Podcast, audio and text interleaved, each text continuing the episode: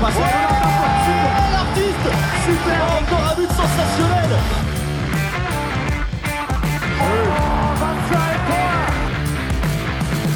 That's a brilliant bit of follow-up play by Mahe.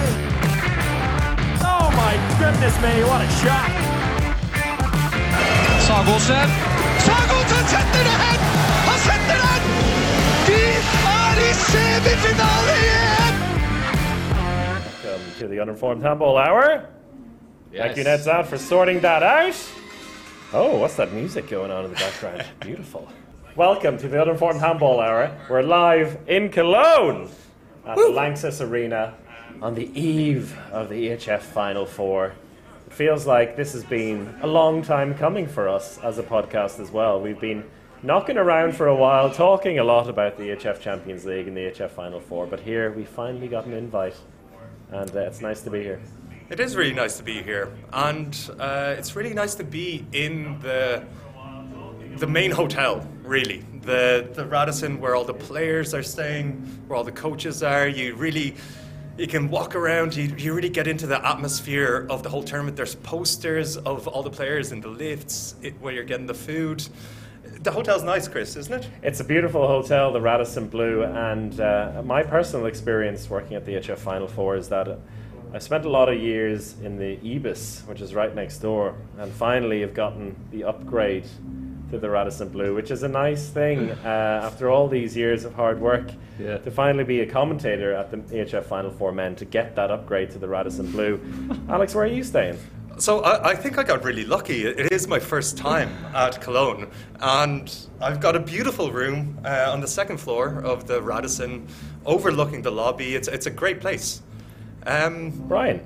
Brian, You've, uh, uh, where are you staying? Well, Brian, Brian uh, 1st I'm of all, also in a hotel. Brian, you've been working. Uh, you've been working at the HF Final Four for quite a while, right? And uh, you arguably have the toughest job of all three of us over the course of the weekend. So I'm sure that is reflected in your hotel.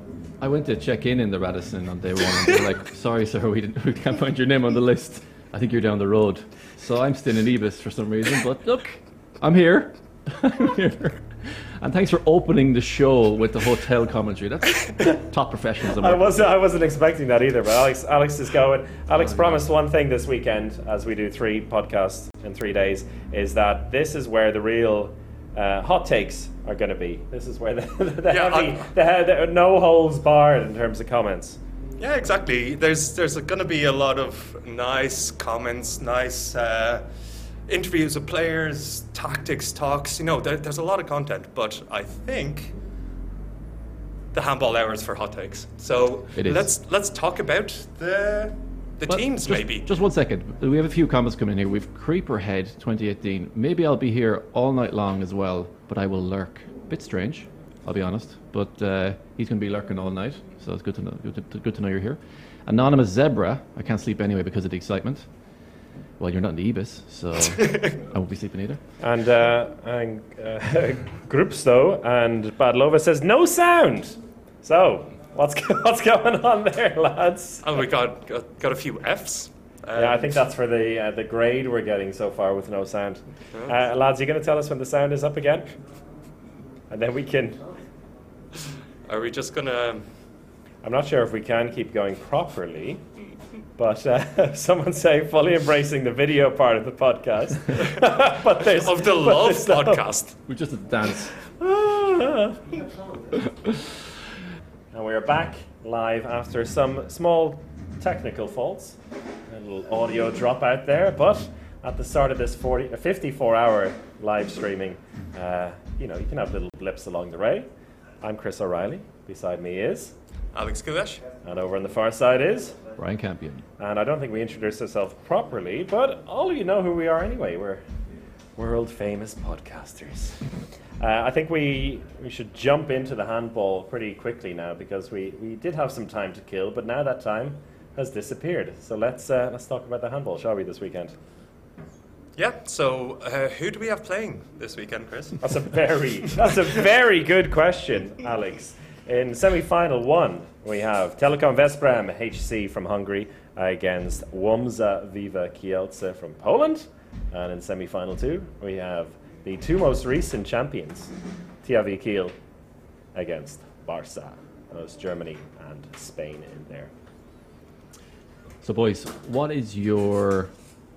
I mean, on the outside, when we come into tournaments like this, it's everyone's talking about who's the favourite, and people love to talk about it for whatever reason. But we know from past Final Four events, doesn't really matter that much. In fact, you might be better off being the underdog. But if you had to put them in the order now from favourite to underdog, where would you put them? Maybe start with Alex. I think there's there's a clear underdog, which usually means that they're going to win the competition. But uh, with Kiel losing Pekeler and Sagosen, basically they're two best players. Um, it, it's very difficult to see them kind of maintaining the performance for two days, two games without two crucial players. So I, I think they're at the bottom for me. Then it gets difficult. I think, in an obvious sort of way, um, Veszprem would sit in that uh, third place or third favourites because it's a bit of a surprise that they're here. Um, you know, can you really say that it's a surprise that Veszprem are in, a, in Cologne because they have an amazing squad, they have an amazing team, but they've had a bit of turnover, and um, therefore I think they're they're in that third place. Then for me, it gets very difficult between Kielce and Barcelona. From a betting point of view, Barca are are quite heavy favourites actually. Right. Um, then Kielce are second favourite, so that's I think that's the obvious choice, but I actually have Kielce as my favourite, and I've actually put my accreditation on the Kielce jersey behind here to state that they're going to be the team that I think are going to win it. So, But to be fair, you are a big Kielce fanboy. You always have been. Is that right? Is that fair to say? well, I do have a Kielce jersey. I do have a Kielce jersey, Biased. and I had a fantastic conversation with Berta Servaas uh, this morning. So. Uh, every Oh. time I talk to Bertus, I, I get more and more inspired. Off the record stuff, though. Off the record, Yeah, completely yeah. right. True profession. It's funny. it's funny that Alex said I had a conversation. All three of us were there. Yeah, but we're standing there. all, all, all Alex could uh, could see was Bertus looking into his eyes. Me and Bert. Me and Bert having a chat. What about you, Chris? Who's your Who's your favorite? I mean, it, your last? yeah, it's kind it's kind of boring uh, to say exactly the same. So I'm going to have to come up with a new list. But I think in terms of form this season, that's exactly how I would put it. I think there is a bit of a toss up there between Kielce and Barca, and Bert, as you call him, even said that uh, he reckons on paper Barca are the big favourites. It does surprise me that on like betting wise that Barca are the favourites. Also because you know the curse of Cologne and no team ever retaining the title. But we also heard a little bit about that from one of our guests that you'll hear later in the podcast. I, yeah, I would say really no no controversy here that it is Kielce top, Barca second, Veszprem third, Kiel fourth. But I don't think that matters very much at the moment because the two semi-finals, which we're going to go into in a bit more depth, are really two games that you can imagine could go both ways. And we talked about this in depth for the women's final four a couple of weeks ago. That there was one of those games you could really see go either way. One of them was kind of like you really ha- everything had to go really wrong for one team to to be knocked out. Here, it's uh, you wouldn't be surprised if every team like plays a good game but could still get knocked out in the semi-final. Yeah, so I think maybe we'll start with a team that there's a lot of excitement around them this season. I think the way they're playing, especially, and that's Kielce. And now we know, Alex, you're the, the Kielce fanboy. Do you want to walk us through Kielce? Is Kielce one of your teams? Yeah, I'll, I'll, I'll talk through Kielce and uh, give it give a bit of an overview of their season as a whole as well. Um, we have seen Kielce really take it to the next level this season, and that's probably a bit of a surprise because two years ago the club nearly folded and uh, they lost a couple of players. They lost their main sponsor, and there was this kind of dramatic end looming for Kielce. And they seem to kind of revitalize a little bit and accelerate this year at a rate that I wasn't quite expecting. Um, and they really accelerated right from the start. And that's, that's a trend that I saw. So, uh, looking at their league performance, they had a perfect season in Poland. They won every single game. and including uh, an amazing, amazing last game against Wisla Plock to decide the title, which had seven red cards. Um, and in the end, it was uh, Kielce coming out on top by two goals, even though Wisla Plock were um, probably the better team for a lot of that. Um, then they actually lost in the uh, Polish Cup, um, which, let's say, I think people aren't too stressed about. I think their focus is on the Champions League. So, how have they done in the Champions League? They have. They started off incredibly. They, they were the most informed team at the very start. That Dynamo game, yeah.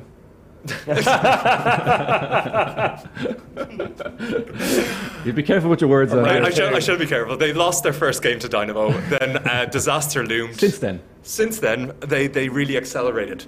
Um, and I think the most impressive the performances in the group were their two wins against Barcelona.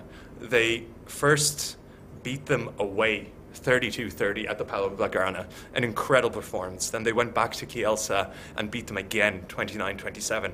Really, really impressive. But the interesting part is in the second half of the group stage, they had losses against Porto, they had a loss against PSG, and they had a loss against Veszprem, who they're playing in the semi final. So there seemed to be a bit of them losing a bit of steam in the group stage. But then they still won Group B uh, on 20 points, level with Barcelona, but they won uh, due to those two performances I just talked about. Um, sailed through to the quarterfinal where they won 61 50 against Montpellier. And I just really sailed into this Final Four. Um, what's impressed me the most so far this season is just the speed that they played at. Um, they play at the fastest pace uh, out of the four teams in uh, the final four. Um, it feels like there's some music in the background that's distracting me, but Well, Alex, get away. Focus on the handball. The But it- groove can come later. the dancing is it's coming. Um, but the, the speed that they play at, um, they counter-attack, they break teams, and the most impressive win actually in the group stage. I mentioned those two Barca wins, but they smashed PSG 38-33, and that was a perfect synchronization of everything that goes right for Kielce when the passes are crisp, when Alex Dujshebaev is taking over at the right time, when their big defenders like 2 meter 13 Tomasz Gębala is smashing the op- opposition team. It just it turns into this symphony, um, which is really impressive. Beautiful words, beautiful words there. Can I just ask you, like, what is it about Kielce that actually has made them so different? Because there is the energy and all that, right? But what, like, on the tactical side of things, the way they approach in attack, in particular, the defense seems very like every single person has a distinct role in the team in defense. But what is it about the attack that is different for you? Um, I, I think the attack is it, it, it all surrounds Alex Dujshebaev for me, and I think maybe they have given him. He's always been their lead player, but I think they've given him the keys to this team, and he decides when to accelerate, when to decelerate, and he controls the play. Usually, that's up to a playmaker, um, but Alex Dush- does it from right back, and he, he plays a bit of playmaker as well. Um, they have a nice balance where they have some really big shooters. So players like Kulesh, who maybe hasn't been firing Sićko. uh, at the highest level, but Sićko is actually the best uh, long-range shooter in the competition this year. So it's it's pretty insane. He has a um, an average shooting distance on his uh, long shots of 9.3 meters. Wow. So he's this that's average. And out of those shots from that average distance, he's scoring 61%. That's that's an insane level. So they have this combination of uh, tricky players like Alex Dujshebaev and big powerhouses, um, which is great. Then even on the wings, you have quite classic wingers like Moryto and uh, Johnson, but then you have Dylan Nahi just doing crazy stuff. You caught yourself there. Well done. Well done. It's too early. It's not the watershed yet. Yeah, yeah. The, the dirty talk comes after 9 p.m. I think you've often said it before, Alex. When Alex Dujshebaev isn't playing well, this Kielce team isn't the same team at all. Do you think Kielce rely more on Alex Dujshebaev than other teams rely on some of their star players? For example, Vesper, Maybe not as much on Nenadic, for example. Yeah, I think they're. Uh, it's a really good question because I think they're very reliant on uh, Dujshebaev, but yeah, I think a, a lot of teams have one of those players who is kind of make or break. I think for Barca, that player is Dika Mem. Uh, for Veszprem, that player is Nenadic, who is on the extremes. He's going to have a 100% game or he's going to have a 30% game. Um, for Kiel, I think they're, they have a, a bigger squad, but losing Sagosen, they're going to figure have to figure out who exactly that player is. Um, again, for Kielce, I think they, as I said, they have a bit of a differentiation in the styles of play. So Alex Dus- Dujshebaev is in control, but sometimes they can just they can just take that long shot, which is really nice. Or Dylan Nahi will just come in from uh, the back, and I think I haven't even mentioned him, but Talent Dujshebaev is an incredible coach. The the thought process, the preparation for each game is meticulous with him, and they have been preparing for this Final Four for the last month. In any game they play, they're looking to develop tactics that, are go- that they're going to use in the Final Four. So I think because of that, if Alex Dujshebaev is having a, a bad game, I think they'll have something ready. And Busto said in the comments says uh, Tomasz Gębala has to be unleashed too. I agree. Uh, I, I kind of agree with that because he um, he primarily plays defense, but he is a giant, giant man who can just pop up and score.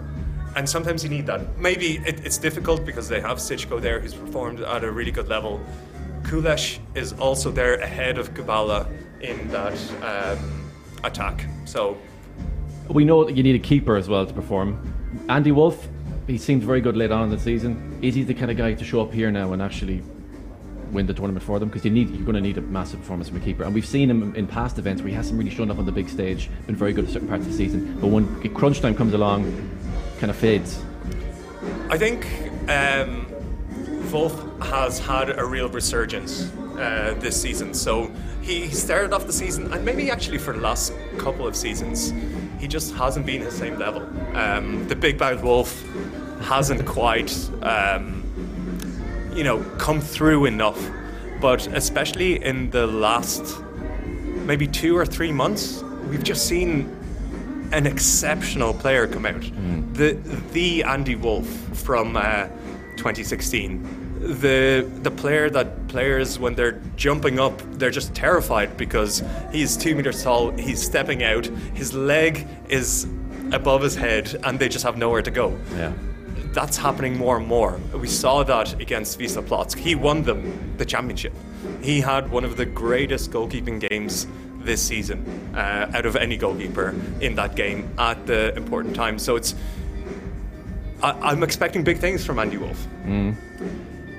Here's something very uninformed now, and it's only come into my head right now. You're going to have to help me on this one. But I do remember a part of the season where Andy Wolff had an absolute, absolutely terrible game. And I remember in the press conference afterwards, he was sitting with Talent, and Talent was was basically laying into him in the press conference saying, "We can't do much when a keeper only saves one goal or one shot." And do you remember that? I can't remember. remember or Yeah, yeah, Which I- game it was? I can't remember which I- game it was exactly, but I don't remember which game it was, but um, I think it was completely warranted. That that kind of those kind of comments were warranted because Andy Wolff's performance has just very slowly declined over the last season and a half. Um, but there was a resurgence, and I, I think he's back. Um, and he's also playing. He, he, he claimed the goalkeeper shirt because it was actually Kornecki, the Yeah. second goalkeeper, was the primary goalkeeper at the start of the season. And uh, over the last couple of months, Andy Wolff is playing 60 minutes. And I think he needs that.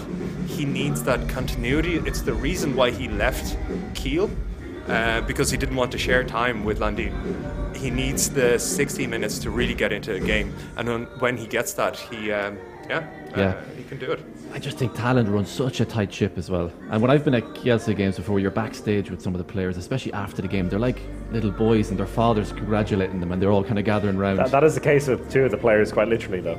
Yeah, oh, yes. but I was thinking about Dylan Nahi the time I saw him backstage, and- and he gave him a kick up the arse. but yeah, do you know what would be amazing actually? If we could like sit down with Kielce's best player and like Alex Dujshebaev and just talk to him. Would that Oh, be amazing if imagine. we just had the ability to do that? That would be amazing. That, that would be really nice. Um, maybe we have that, do we? Yeah, maybe. Did we do that this afternoon? This is terrible. What a terrible segue. you set it up nicely, but we didn't. We, Well, didn't, we uh, couldn't catch we it. We didn't take it home. We didn't take it home. Uh, have we got that uh, interview ready to go? Okay, so actually, Alex and I did have the pleasure in the media call this afternoon to talk to Alex Dujshebaev, and the man behind the camera was Brian Campion.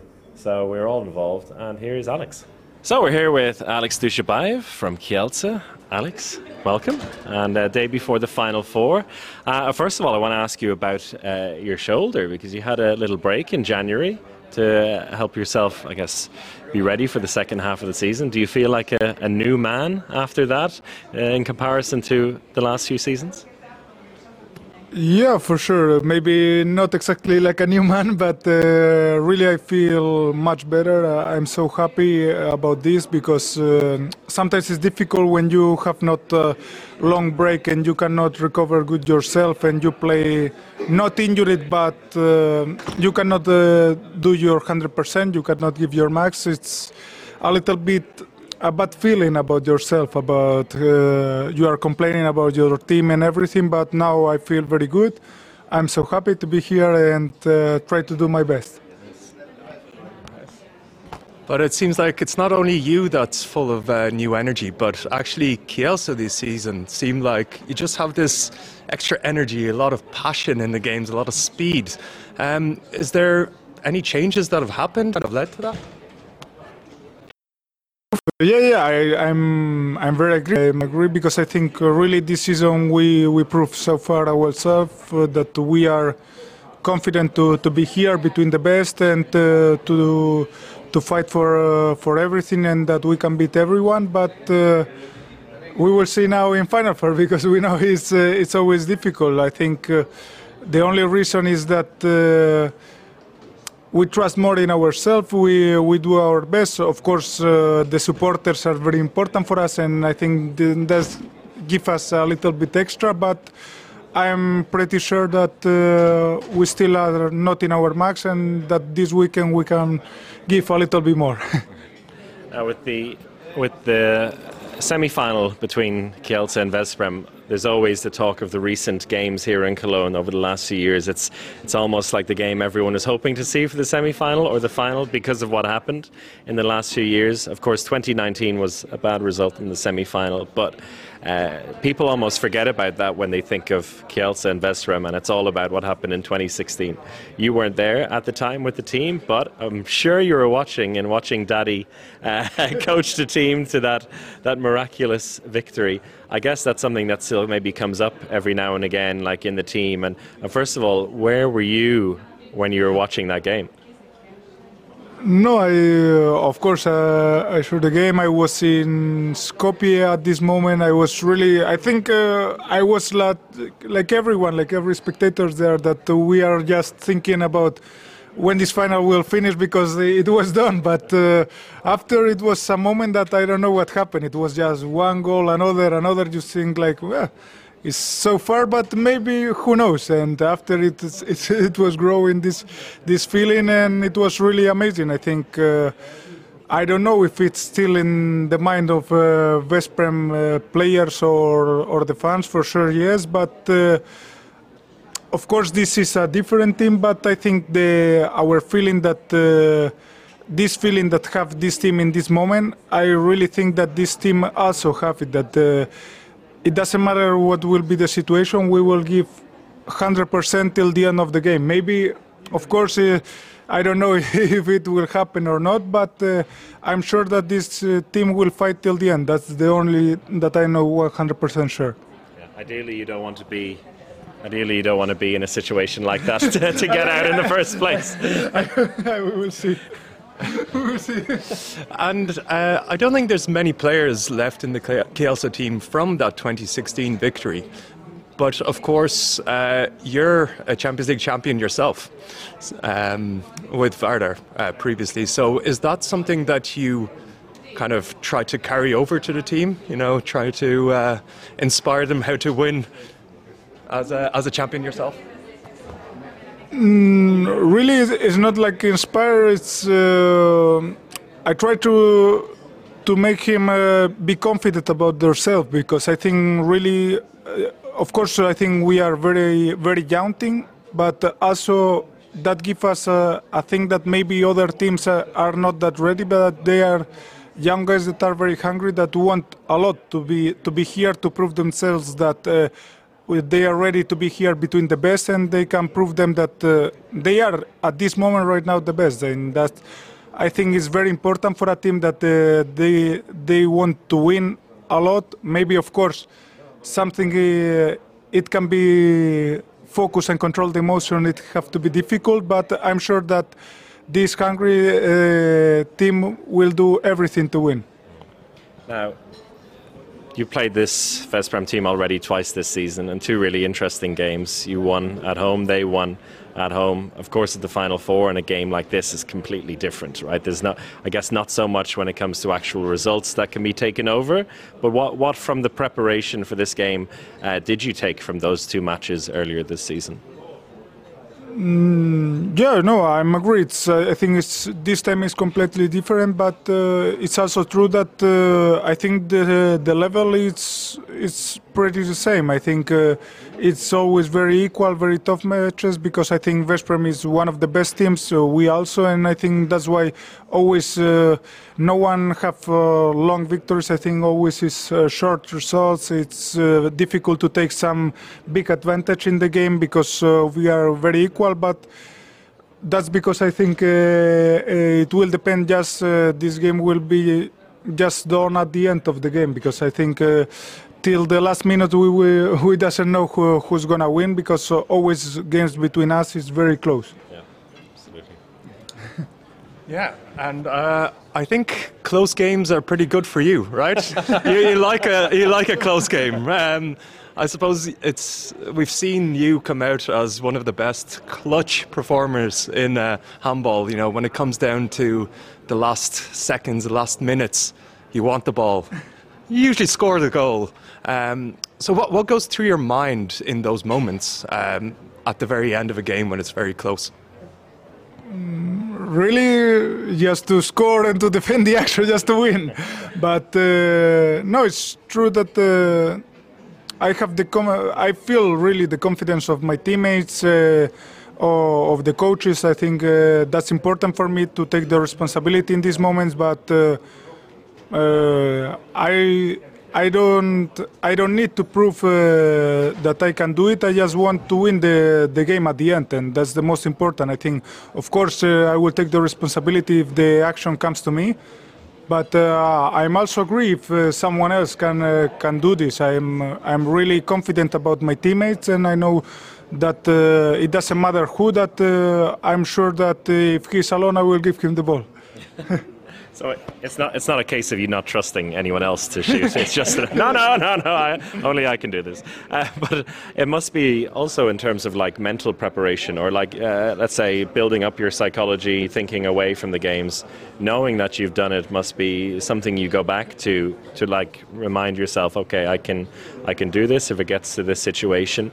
It, if you think back to these like game winners over the years, or these final minutes where you keep taking responsibility. Is there one game that has come almost like a, a favorite for you there, or one that always jumps into your mind? No, really.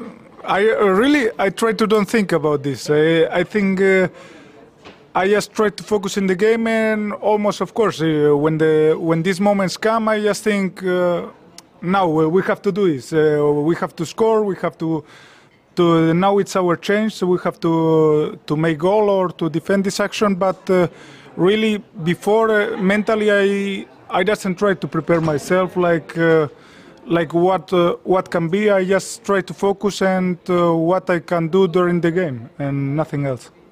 Well, probably a healthier way to think about it. yeah, yeah, yeah, for sure, for sure. Because I think if I will think too much about this, it will be bad. That's fair. Yeah, I think uh, I probably would be thinking about my game winners every day, trying to hype myself up. So uh, I, have I've had plenty of game losses, so uh, that, that's why I'm not at the We don't- final four. don't think about that. But uh, you said that uh, it's not all about goals for you. You also like the assists, and uh, I want to ask you a question. First, uh, do you know what a quint double is? What would do? You probably won't know. So this is. Uh, Wait, do you, well, first of all, you know what a double double is Yeah, in yeah, basketball, double-double right? in basketball, So sure. we've come up with, uh, we tried to come up with a handball version of this Ah. called a quint double. So um, in this Okay, I case, it's two fives. So five goals, five assists. We're thinking maybe, we're trying to think if that was an equivalent or maybe it should be six and six. But either way, you're very good at it. I mean, you have great stats for both, for both goals and assists, particularly in, in the big games, right? Yeah, so the two games that you played against Veszprem this season, uh, you got a quint double in both. So you got six and five and seven and seven. So um, are we going to expect another one? I would try. I would try for sure. No, no, no. I like. I like because I think this uh, this kind of things always help. I think it's good for handball that uh, we make some.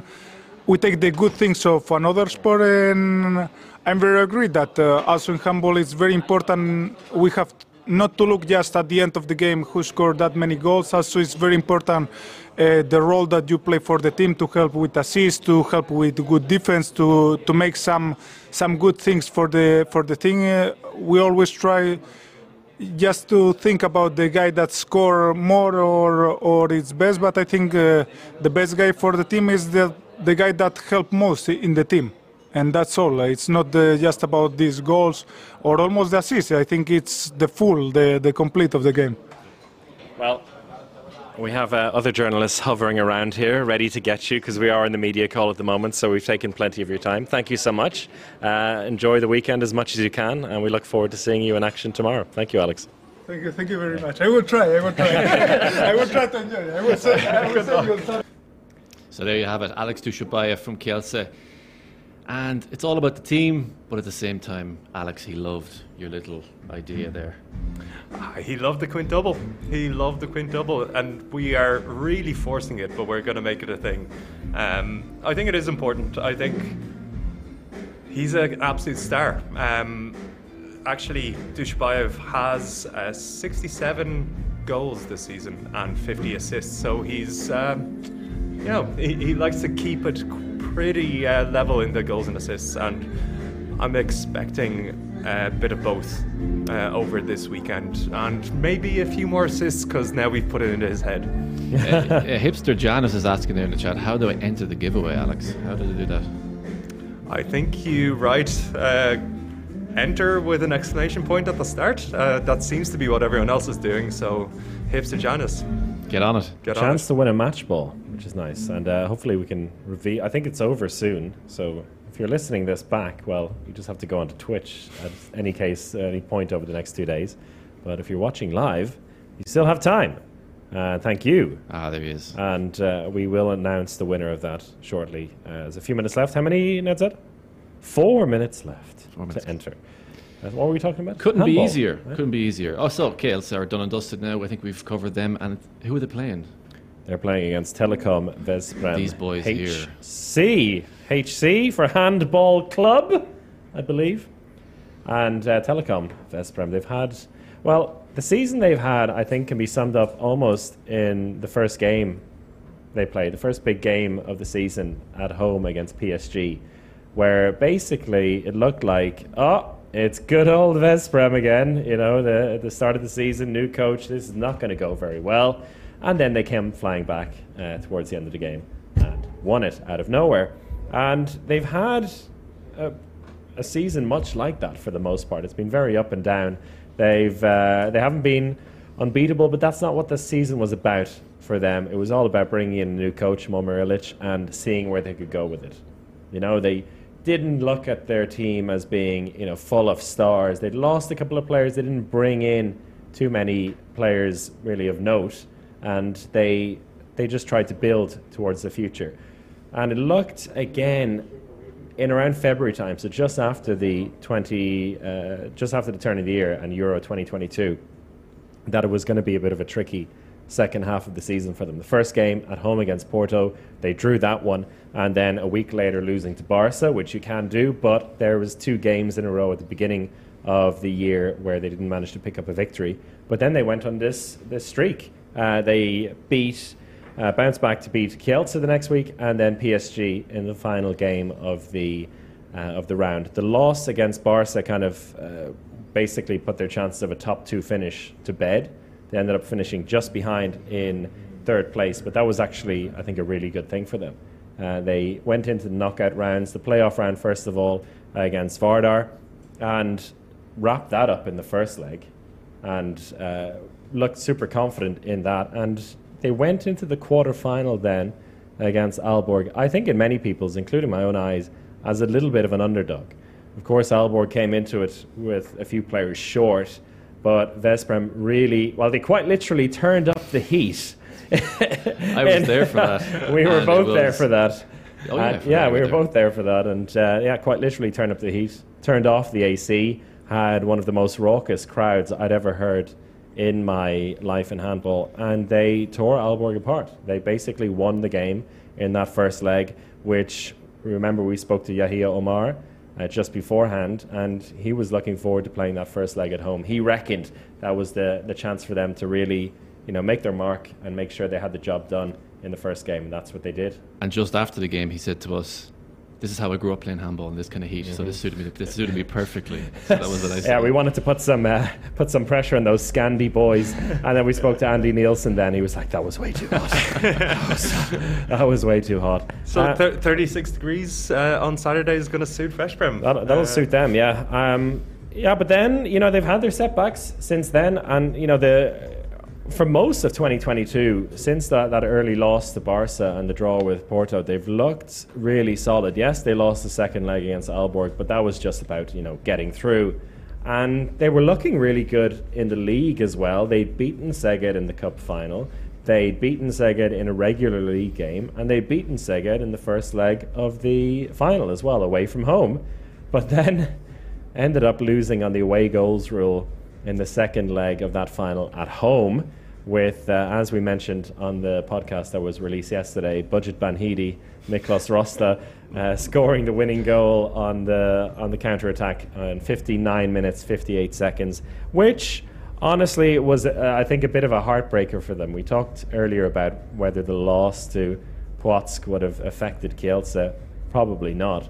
But the loss to to Szeged, I think from from seeing some of the guys here uh, and speaking to some people from the club, it, it stings just a little bit, but not in a bad way, but in a way that they're looking to really, you know, bounce back this weekend. And they come into this weekend probably for the first time with a reasonable amount of expectation. Usually, Veszprem come here with an unreasonable amount of expectation, as history has shown. But this time, they come into this uh, looking to maybe enjoy the weekend somewhat, and that could be the uh, the golden ingredient for them. Yeah, I mean, when I was in Veszprem earlier in the season, it was said to me with people who work for the club that it was something they sat down early in the season and talked about because this expectation that they have that they're going to make it to Cologne every season, and, and they have rightly, rightfully so in the past. But it was it's this season the first time they said Cologne maybe isn't our. It's not. We're not going to die on that hill. It's not going to be the end of us if we don't make it there. And it's it, it was kind of like there's a big refresh or refreshment phase I think in in, in Veszprem, and I think you can really feel it. And I think Momir Ilic is obviously at the core of that, and I think he's been really huge in kind of being a, a role model for a lot of the, the Veszprem players, having been a legend of the club himself. And I think one player for me particularly will be Nenadic. I think he's a kind of player who, in the past, bit wild, still a bit wild. We've seen some of Very things this season, but probably having one of the best seasons we've seen of him at that level.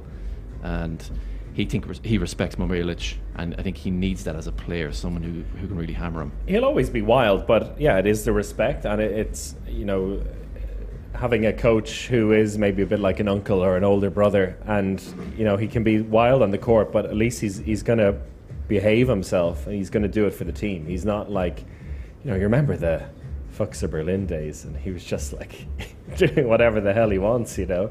And uh, this is definitely not the case with him now. Maybe a little bit older, a little bit wiser as well, and uh, but he's such an asset. And when we talk in the, the head-to-head, we have to talk about what he did three years ago in this very fixture. I want to get a quick poll uh, from the chat here. So, so where are Veszprem going to finish? Number one, two, or three? Just comment the numbers one, two, three, or four, of course. I won't say about four place. one, two, three, or four. See who's listening out there. Yeah, uh, there was a, a good question that came in, um, and it was about how do you get uh, new teams into the final four? Is it all about money? And I think that's something that uh, has been the case. We saw Aalborg come in um, with a bit of money Ah, injection. but they did it before the money. Okay, yeah, yeah, before the money. So what, what I was going to say, it, it takes. I think what it takes is a winning mentality. It takes a winning um, history to get to the final four. So you have to believe that you belong there to get there.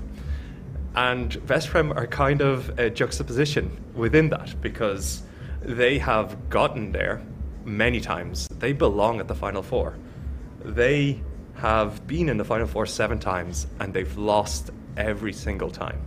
So, uh, We also have a nice spread of votes there. We've. I've, well, it's gone up too far now. I can't see it anymore. But we had four, three, two, one there at one stage. All of them. Even of the them. number four. Even the number Wow. four. I almost forgot about myself. You were saying, Alex? um, yeah, so, so how does that impact Veszprem coming in? And uh, to add to that, um, do you think, you, you, Brian, you said that the expectation that Cologne is not the be all and end all at the start of the season. But now that they've lost the Hungarian league, they won the Hungarian Cup against Szeged, which is uh, still a huge win for them. But, But the league is everything. you know. the league is everything. Um, so they've lost the league. Do you feel that there's just the, the pressure's turned up uh, on Veszprem again? I don't think so. I think they, they it's done now. I mean, they yes they lost the league, but it's a completely different thing this weekend. I think it's an added motivation if they need any, but I don't think it makes a makes a difference uh, in terms of you know pressure on them. And of course, there's going to be pressure. We're not saying there's no pressure. they're here. I mean, they're they're at this amazing arena. There's going to be twenty thousand people here uh, tomorrow and Sunday. There's going to be the pressure, but I think this team have put themselves in a mindset as a whole that they're going to be able to deal with it. I think we talked about goalkeepers with Kielce as well. I think it's fair to say probably with Chup- with Cupara and uh, Corrales, maybe the best goalkeeping pair at the final four. And it seems like this season they've been doing a bit of a tag team. When one wasn't playing well, it seems like Corrales was having the better Champions League season, but then seemingly in, in, in some cup games and league games, uh, Cupara was the man they called upon. Best goalkeeping pair at the final four. I think so. Yeah, and I think that's going to be a key thing if we're already like sliding into the you know the key head-to-head areas here. You know, the goalkeeper battle is going to be massive, as it always is, and generally when you win the EHF Final Four, the goalkeepers have a huge part to play in it. Veszprem have the the fortunate situation where they, they have two goalkeepers where one of them is going to have a good game. Almost certainly. We don't know which one it's going to be. We don't know whether which one is going to start. We don't know which one is going to excel. But someone is going to play well at some point uh, in each game, and in that case, they do have uh, a bit of an advantage over Kielce's duo, where we both have. And when you look at the stats over the season, like it's fairly even overall.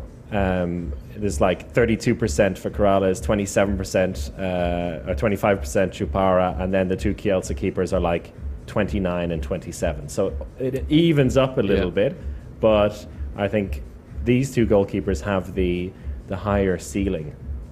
If you were going to bet your house on it, Alex, who would you bet to have a big weekend this weekend? I, I, I would disagree about the higher ceiling. I think Andy Wolff in this matchup has the higher ceiling. Just ignore my question, fine. Okay. But what was the question? I thought I was answering. yeah, it. you weren't. I was just I was just busy disagreeing. I just I was like, you were going. sitting on that for about five minutes. No, I said if you're going to bet your house on it, who's going to have a bigger weekend this weekend? Would it be Cupara or Corrales? I am going to say that Corrales is going to have a better weekend, but Cupara is going to come in for 20 minutes at some stage during the weekend And do a job. and he's going to do a job. He's going to scare his opponents. Again, it, Cupara is one of those huge dudes that just closes up space for shooters and actually terrifies shooters. I think um, that's something to consider here as well. When goalkeepers start making a couple of saves, they start coming out, and as someone like Cupara who's shutting down, he's more of a he'll make the big saves more often. Uh, Corrales will make the safe save most of the time. Um, but when that happens, there, there's a huge mentality switch. So I hope that Momir Ilic actually uses Cupara to do that. Um, but there's also a, a chance that Cupara comes in and goes like zero saves from eight shots and sits down for the rest of the weekend. Yeah. But I, I'm betting on Cupara. He's been in great form. do, do you know one thing I'm really kind of sick of hearing? Actually, is people talking about this other rematch from 2016, and, and they played in 2019 already at the final four, and they had that revenge already. So I think we maybe should drop that narrative a little bit. I, I'm not really sure the players are still thinking about that, are they? Oh yeah, well, uh, uh, Andy Nielsen definitely is. it's like haunting his dreams every day. But they had the revenge already. Yeah, but it's different, isn't it? A semi-final, and uh, w- I think This at, at this point, yeah. Screw the semi-finals. Let's get to the final. Uh, I think the the big thing to take away from 2016 is not that result itself, but the kind of the aura of this team can never win. Do you think it's Final until they win it Then and beat Kelso then on it's en gone. route? Yeah, yeah. It is. It's it's that. It's their own little Cologne curse. I think it's probably fair to say, like as well, people just love that memory, like you said with Alex Dujshebaev in the in the interview there. People just that game was just it's one of the most iconic. So where you were, where were you when you saw that? Exactly. Thing. Yeah. Where were you? I was uh, doing the live blog on Eurohandball.com, where much like Tom, when he was commentating at the time, said something along the lines of, "Well, that's the end of that game." Where were you, Alex? I think I was just watching it at home on my own. I wish I had a lovely Twitch stream to interact with during that time, but I didn't. True pro. Where were you, Brian? Can't remember at all. I think I was at home watching it as well. Yeah. Lonely with no Twitch. Thank goodness for Twitch. Yeah. Uh, I think uh, it, related to the goalkeeper area, I think it's worth mentioning as well the two defensive teams because you, you talked about uh, Kielce being a bunch of beasts in the centre block, but Veszprem also are may not be as large. Or is massive, but they do have our fan favorite, Adrian Shithouse Sipos, in there. You need to explain that a bit. I do because we have we have an awards show at the end of every major international championship, and I feel like it's too early to be cursing here, but shithousing is a is a common sporting term. Anyone on the production team angry with me? No, all good. All right, so shithousing is uh, you know it's well, Alex, explain shithousing for us. Come on. Shithousing is it's a special type of uh, breaking the rules. So you're you're constantly breaking the rules, but you're just over the line or on the line. So you might hit someone and get that elbow up a little bit higher, but you don't quite get the red card for it. You just get the two minutes. It's it's a special skill to really mess with the other team to throw them off and uh, Time wasting hurt is some people. time wasting is a good example of Time it as well. But shit. in this case with Adrian Sipos, it's Getting how, away with it. how he gets away with his brutality, and uh, he. I think th- th- that's a good comment there from uh, Groupstro that uh, Dylan Flopping. Nahi is Yeah. the is the latest shithouser. You, it, you got it exactly right. He flops. Uh, he flops a lot, especially that little move where he, on a fast break, he wraps around her, the Oh, arm yeah. around a defender and then gets a two minutes, the old one-two as you call the it. old one-two. That's it. And yeah, so Adrian Sipos has been a. He's set the standard, I think, in modern handball for for that. Uh, but he, alongside Blaž Blagotinšek, is are an interesting pair of defenders. But they have a lot of players who can play defense as well. They have a lot of players who come in there. And my my point is that it in that area, it's going to be really interesting because you look at the players that are playing like the style of the opposition key attackers. Peter Nenadic on one side, Alex Dujshebaev on the other, who love getting involved with the defense and use the defense in their goal scoring and in their penalty uh, earning. So there's going to be a lot of physicality. There's going to be a lot of like decisions for those referees to make on the verge of like two minutes red card. There's going to be a few people slapped across the face, and uh, it could cause for some interesting decisions. And I'm really looking forward to that. In the final four, there's going to be so many smart plays by the attack, and so many well, not so smart plays by the defenders, like pumped up by this whole atmosphere.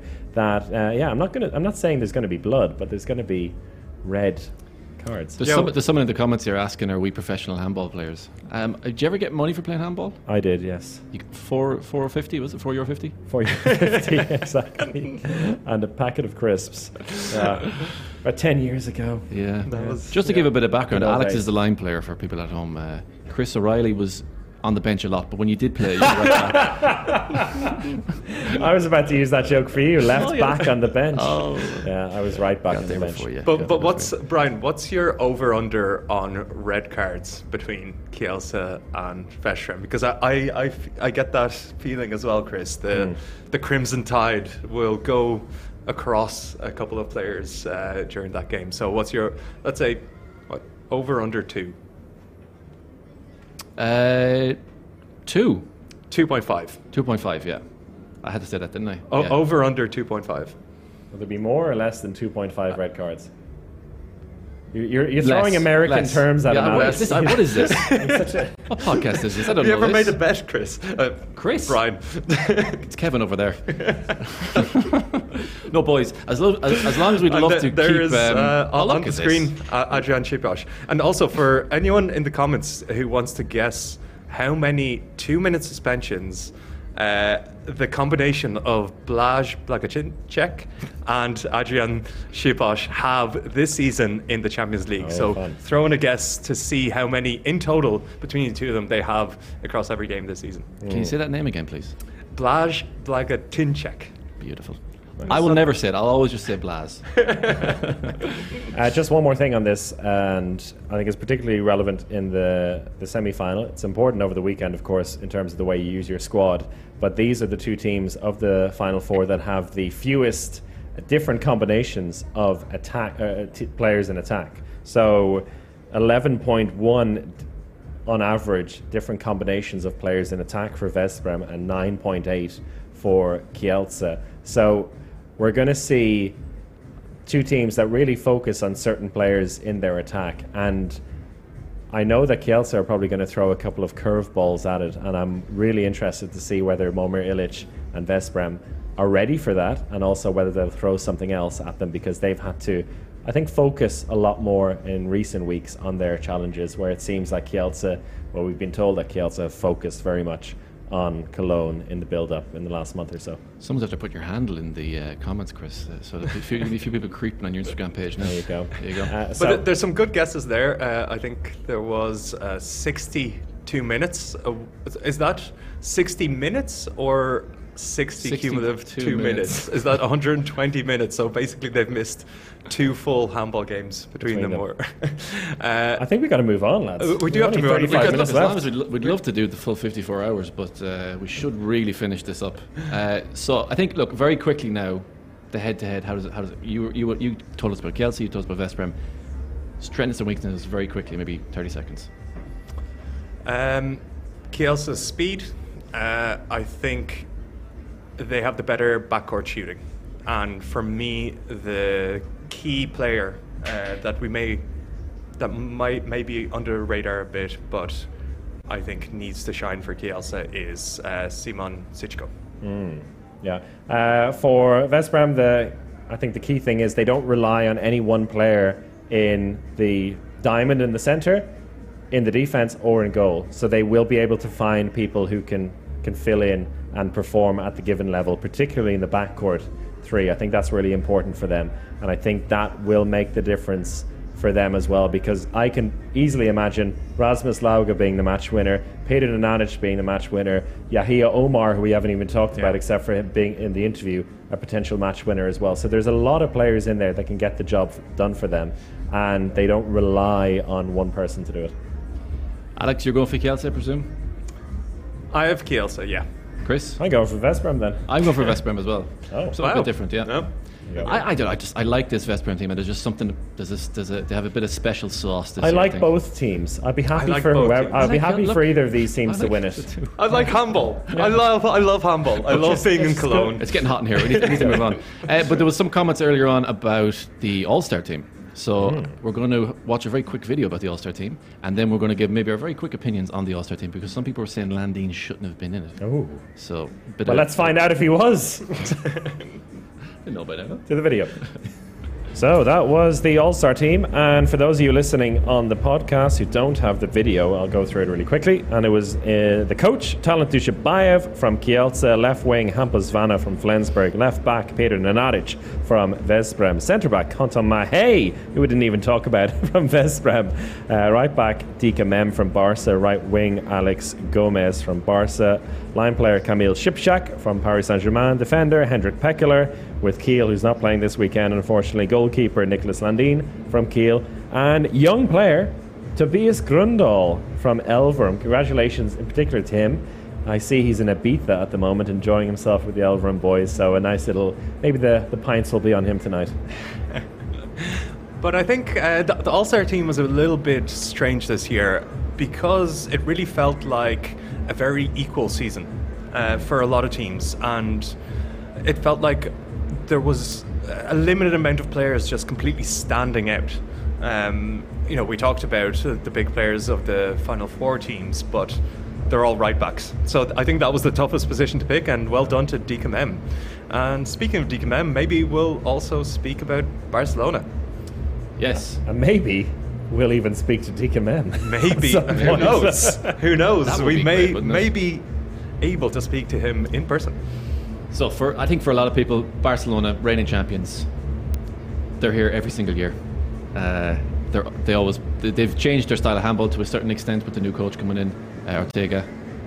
Alex, where do you see them at the moment in terms of form?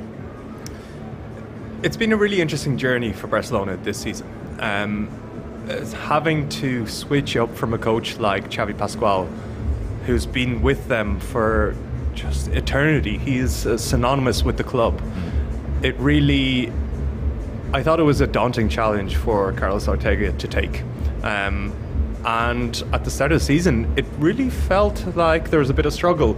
You would expect that with a new coach, but um, they started slow. I, I mentioned those two losses against Kielce. This wasn't quite the same Barcelona team that we've seen just run through uh, teams in the past, and I just find it astounding to for a coach to be he wasn't sacked, but to leave a club after having a perfect season. So in the 2020-21 season, Barcelona won every single game that year. Every game in the league, every game in their various Spanish cups, every game in the Champions League. It was one of the greatest seasons of all time. And then they decided that, okay, we need a change. Um, and Carlos Ortega came in with a huge challenge ahead of him. But the squad is still there. The players are still there. The you know, the leaders are all still there. So it was just about meshing. And when you look at how they've performed this season, they have the number one defense in the Champions League uh, this season. So per 50 attacks, they concede 25.5 goals, which is uh, an incredible statistic. And it's it's quite a classic new coach move. So it, when you come into a team, you want to get the defense right because that is easier to set. There's less variations. You get the defense right, and then you work on attack. And we've kind of seen that with Barcelona, where they only have the eighth best attack in the Champions League this season. That's pretty astounding for a team that regularly racked up 40 goals per game in previous seasons. You know, they, they would steamroll teams.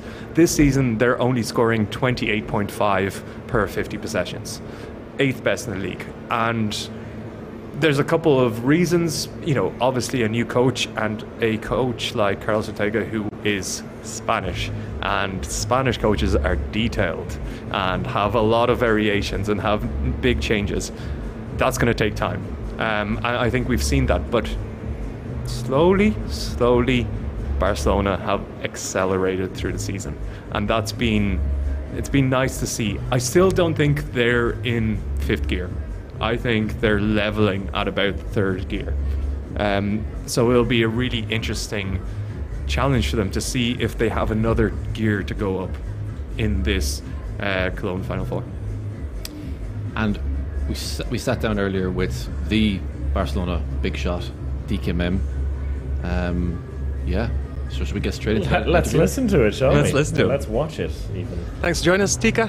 Uh, I suppose a good way to start it is to say congratulations on the new contract. And uh, what, what made you commit to Barcelona for the long future?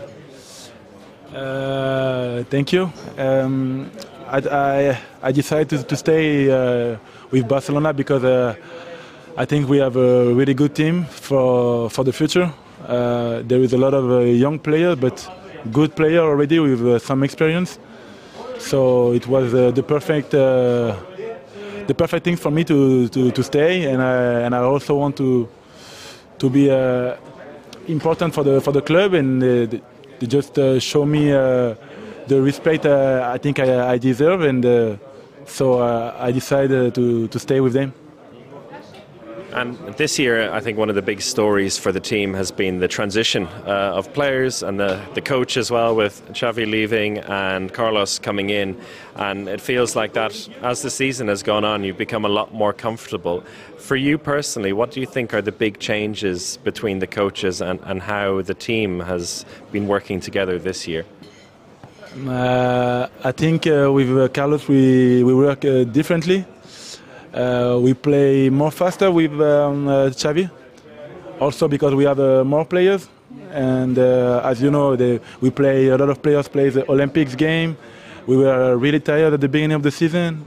We we rested just five days, and yeah, we, we just rest we just rest five days, and then we, we, we started the season and it was really difficult. And also with the, the, all the changes, uh, it was really difficult uh, for us. But I think uh, at the end, after after the, the European Championship, we changed our mind, and the confidence was, the, with the coach was better. Uh, for myself personally, I feel more comfort- comfortable every time uh, with him. Uh, but I think it's normal. We, we need we need times to to to make the change the change the change good. And uh, and yeah I think it was the the, the, the key after the the champ, uh, championship. And after that we play more comfortable. It was more eas easier for us. And uh, we we show a great uh, handball I think.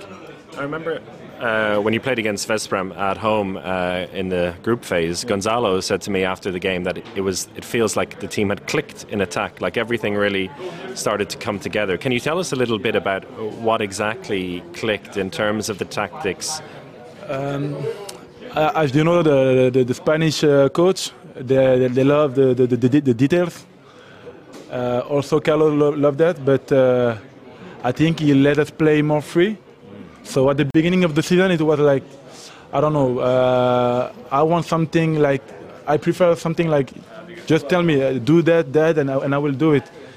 And uh, it was not the same with him. He, he, just let us play, and we were a little bit like. Uh, losing our our, our play, and we did not we don't play uh, as before. So that was the, the mistake at the beginning, and after that, when we we, we play with more confidence, and we also under, under, understand what uh, Carlos wants, and uh, after that uh, we change we change, and uh, I think we play much better in uh, in attack, uh, but also in defense. The, the, the, defense is more aggressive now. Before with Xavi was more. You know, you have to stay on the pass, and it was good also-. But Carlos wants to play more aggressive, and I think that that was also a big difference for us. Interesting. And you said you, you're playing faster now, and uh, Before faster. huh? before faster, but uh, still in transition. That's uh, that's where you you you like to play. Uh, that's where you bring the speed, and I think you're probably one of the best transition, second wave, counter attack players in the game today. Can you tell us a little bit of how you approach that? How what goes through your mind as you're running up the court? Um, I think uh, yeah, with, with the work, uh, I really like to play uh, also fast, and I and I know that I don't know what the, the defense is not, is not ready, you know, sometimes uh, I don't know, you're not focused. You're you are looking for the the, the, the, the change, or if you are a good a good position, so you're not you're not really ready, and that's where I'm coming. And uh, yeah, I, I really like like it, and I and I think it's really important for for us. And I, as a group, I think we improved that also. And personally, uh, uh, that's my that's my game. Uh, I can also do a lot of things, but uh, that's for me the, the, the big things and the, the big difference between me and uh, uh, other players. I think. I'm not sure what's happening there. uh, see if there's a riot going to break out at some point. Um, now, you come into this weekend uh, as champions, and uh, usually in history it's not really uh, a, favourable condition, but you've qualified for the Final Four, so I guess kind of the history in that sense doesn't matter so much.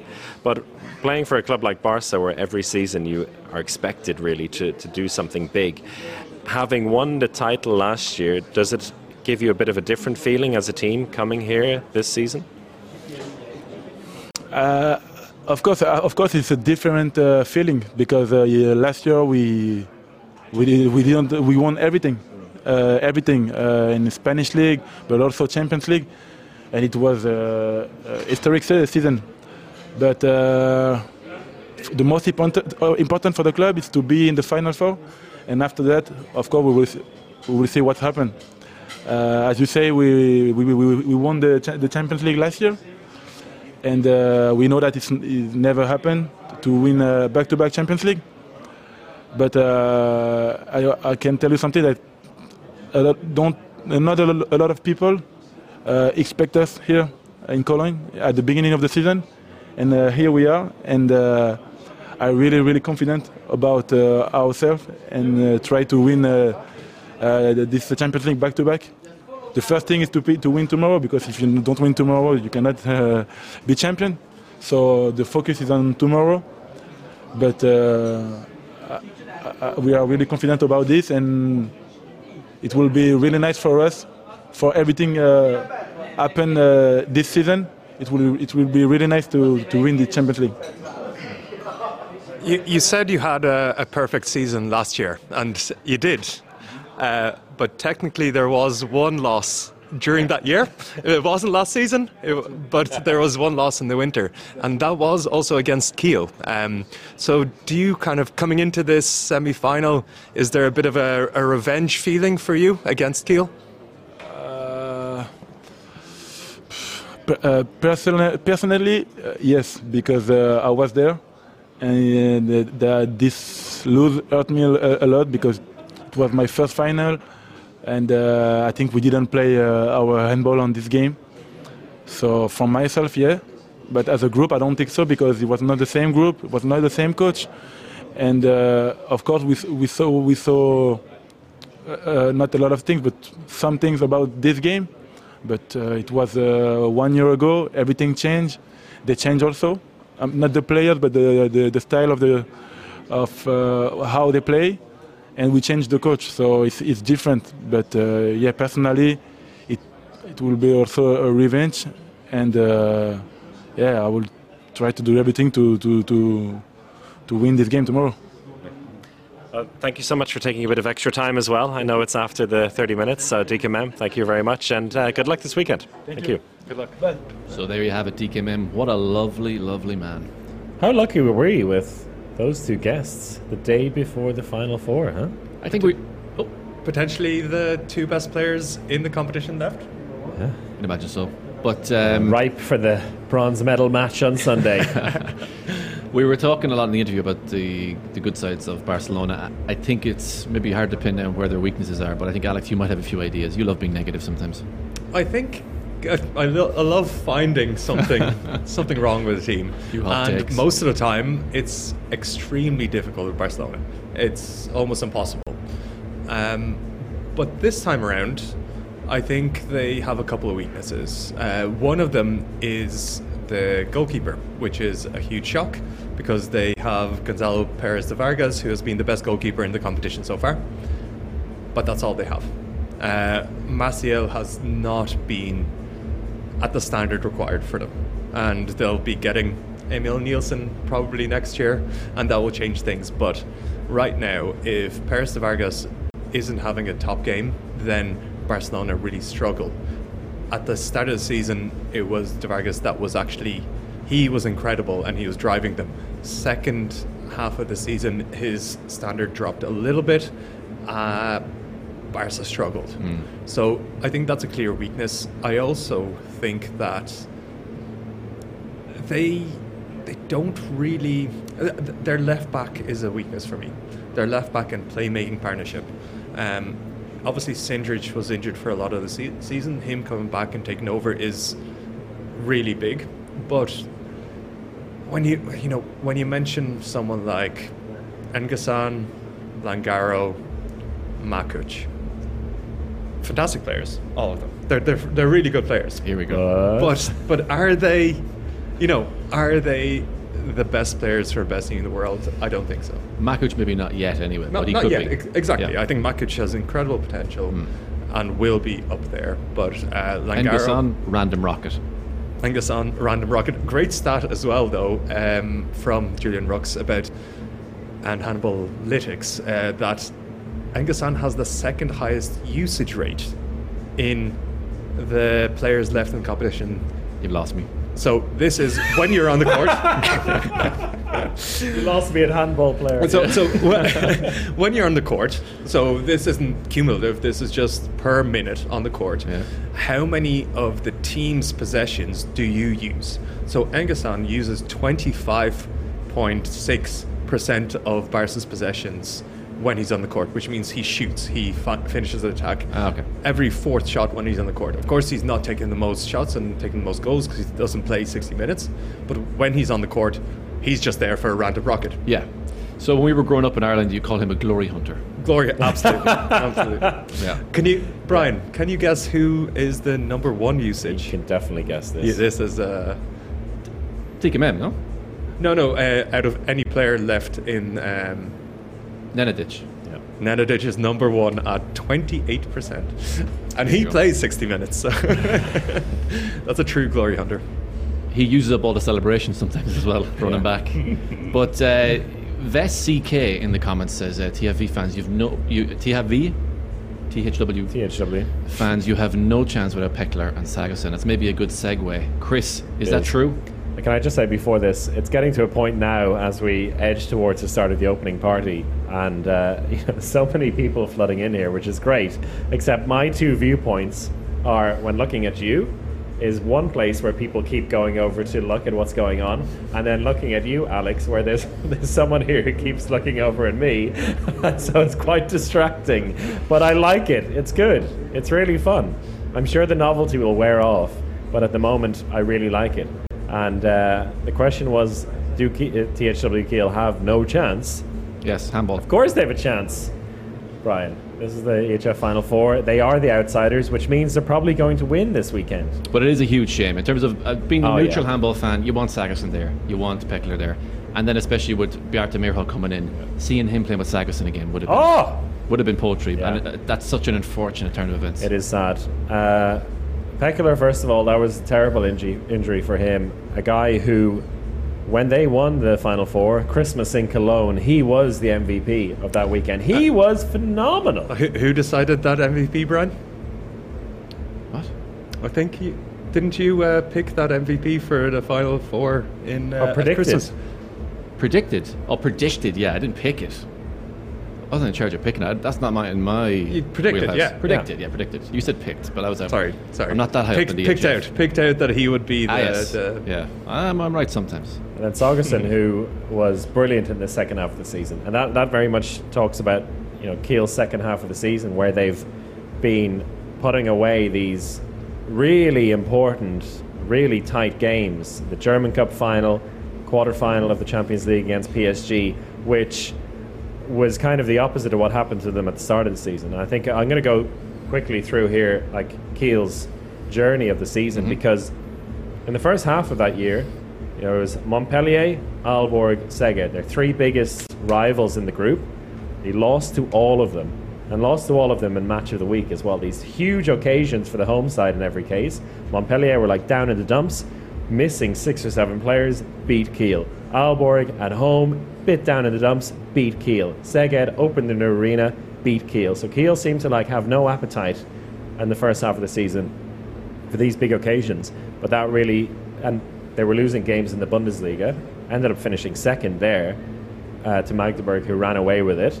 But they did have a battle on for second place in the league against Füchse and against Flensburg, and they had a great end to the season in that sense. They did everything they needed to do in order to finish second. They beat Magdeburg in the German Cup final in what was an amazing game for Sagosen, and they beat PSG in the quarterfinal, which was you know two of the best games of the whole season.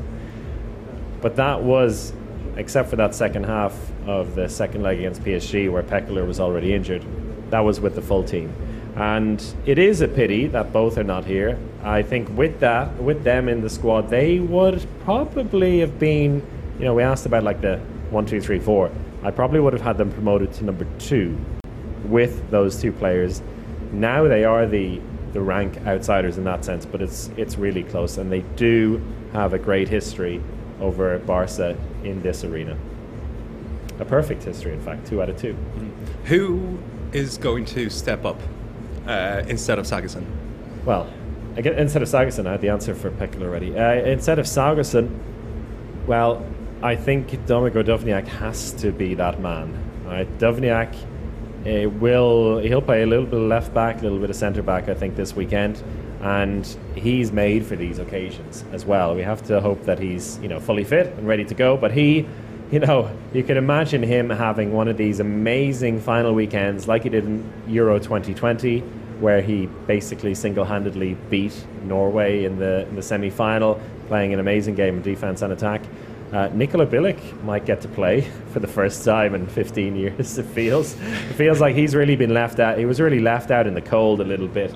Uh, Nedzad here, who's uh, one of his pals, and actually Clements, the other producer, was a teammate of his as well. So uh, I'm really not I'm not preaching to the choir here, uh, but Bilic was kind of left out in the cold this season. But this is, uh, I see at the, the end of the Bundesliga season, he's gotten a few chances now and he's been scoring some goals. So he's going to have to contribute as well. I think it's going to be a real, um, it's going to be a bit of a mishmash in the backcourt for them. You'll, you'll see uh, Reinkind playing in right back. You'll see Weinhold playing right and centre back. I think they'll ha- they'll do that a few times, playing with two lefties in the backcourt. So I don't think it's a case. Besides Duvnjak, Duvnjak could be the man on both days. Besides that, they're just going to need really good, solid performances.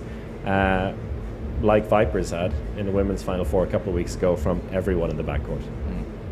What's your gut feeling, Alex? Do you think is it fair to put them in fourth position as favourites, or do you think we're maybe overestimating Saxon's absence? I, I, th- I think it's fair enough. Um, any team who loses, I would say their two best players. Okay, Landin, Niklas Landin is probably their their best player, really. But um, two of their absolutely top players is any team is going to struggle. But I believe in the Nikola Bilic fairy tale. I believe in it. He has played Najada's. Uh, Uh, wait a second, I wasn't. I, I was building up No, no, Chris, here. we all heard it. It's all on tape. Hey. N- Nikola Bilic, it, it's set up for it. Yeah. He had a dramatic injury. He was ready to become the next star of world handball, and like star at the highest level in the what was the European Championship, where he just raised it to another Oh level. yeah, oh, the 2020. Yeah. 2021 uh, in Austria, where he like absolutely raised it. Then he had an unfortunate injury. It brought him down. Now he has the opportunity to prove that he is the player that we all believed he could be. And in the last two games that he has played in the Bundesliga, the last two games, he scored five goals and then he scored six goals in the last game from six shots. So he has the power, he has the goals. Does he have the belief? I have the belief. God, I hope you're right. I really- because I'm going to cut. I'm going to cut this out, clip this out so hard if you're right about this. this, I mean, uh, in that sense, you know, it could be the best thing for him in terms of, uh, you know, his mentality as well. Because we saw when he plays for Austria, even uh, in the last championship, he knew he had to be the guy, and so in that sense, he stepped up and, and he played well and he scores the goals. For Kiel, he'd always just, if he was ever on, just needs to look over his shoulder and see Sagosen there. just like, well, what the fuck am I doing here? You know. but now he, they need him. They really need him, and that could be really good for him mentally. Saying, right, Nikola, there's no, there's no, there is no one else. It's it's you. And that's it. And you know, I think we have all known from our handball days that even at the lowest level, that being knowing that you're the guy who has to be there, and there's going to be no one replacing you or nobody better replacing you, that helps. Yeah. Uh, just we have a few minutes left now, but just before we finish up, I want to ask one more question to chat. Will Nikola Bilic have a big weekend this weekend? Yes or no? Over under 5.5? Don't be talking to me like that, Alex. I know what you're saying to me. Speak to me in English. Uh, some other comments here. Nana uh, Sivison uh, wrote uh, saying her three f- favorite Irish guys of the three that she knows. Nice to see you. One- G- give us a ranking one, two, three. Chris Bryant. oh god, it's a long weekend. Uh, I mean, it's uh, it's really filling up nicely here. It's nice to be properly back, It isn't is, it? yeah. I mean, we've had a we've had an EHF Final Four for men every year, but this brings me back to 2018, 2019 vibes. The fans are here. It's going to be sold out this weekend. It's just it's good to be back, isn't it? so who's going to win it? Is that a question for me or for the It's a comments? question for you. How about we go? Let's go One, with two, some three, four. predictions. Okay. Uh, and let's start with the semi-finals. I So we we, this, we okay. did say um, our semi-final number one prediction. So Barcelona Kiel. Who's going to win it? Barcelona Kiel. Uh, I, I'm going to go for a Barcelona Veszprem final. Chris. I think Barca should win it. Yeah. Yeah. Second semi-final. Yeah, they're going to win it. I mean, They're no, gonna no, win no, it. no, no, no, no, no, I- I- I'm happy yeah, to agree on Yeah, this. I mean, Kiel can win it, but uh, Nikola Bilic scores eight goals. Kiel lose by seven. By the way, we do have a few votes here. We have a lot of yeses coming in for the Nikola Bilic thing, by the way. So a lot of people have a lot of hope no. for Nicola. Uh, and uh, Nana wrote, uh, haha, nice. I blushed, which I guess puts me number one. There you go. yeah. Don't know Two and three to be confirmed. Uh, now I reckon. So we're all saying that Barca win the second Yeah. semi-final. And do, do you remember it was in after the first leg of the quarterfinal?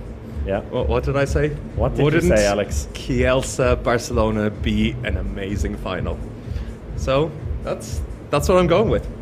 Yep, that will be a great final. Ah, that'd That's fantastic. brilliant. Well, what, whatever happens, there's great stories in this, you know, and that, that's what I really like about the two semi-finals. They are filled with great narratives, and we love great narratives here. And it'll be the same with the final. I won't be, I won't be disappointed with any team winning. Look, Barca win it. Amazing transition with a new new group of players, uh, new coach in there. They've managed to grab a hold of the new system. Kiel win without Sagosen and Pekeler. That's a miracle. Veszprem win. They break the curse. Kielce win. It's like, you know, this amazing team full of The great rise of the characters. Phoenix, the right? rise of the Phoenix, the club that almost folded a couple of years ago, winning. So, either way, happy days. Handball will be the winner. Oh, there we go. uh, Miha082 in the comments says TIV wins it. 21 saves from Landin, 9 goals from Dula. Oh, that's a good one. Who's going to be most valuable goalkeeper, top scorer, MVP? Well, you already said. I mean, if Bilic scores seven, eight in the in the semi final, he'll probably score twelve in the bronze medal match. There you go. No, for me, uh, top goalkeeper is going to be Andy Wolff. Oops. Well, obviously my microphone doesn't agree, but uh, Andy Wolff as the top goalkeeper. Uh, he's going to have one incredible game, like 18 to 20 saves, uh, and that's good enough.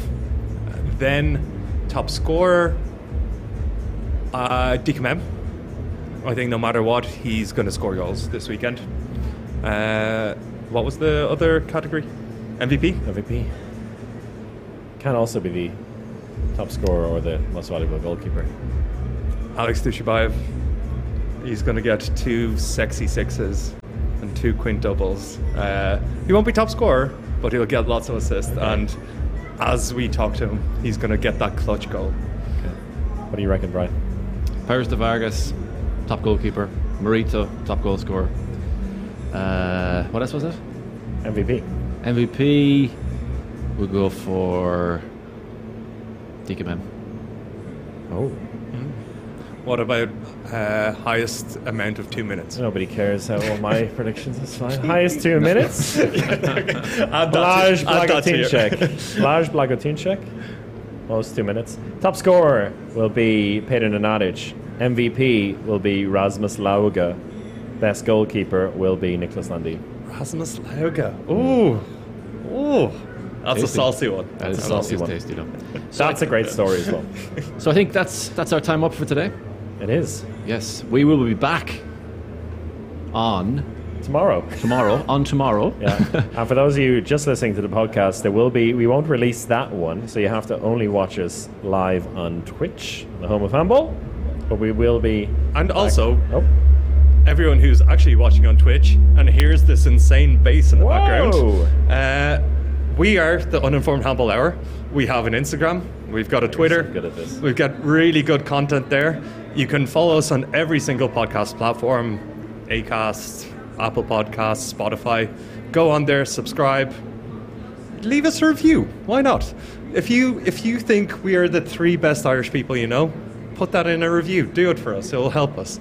Uh, so we'll keep bringing you content through that as well. Lovely. Everyone, see you again tomorrow.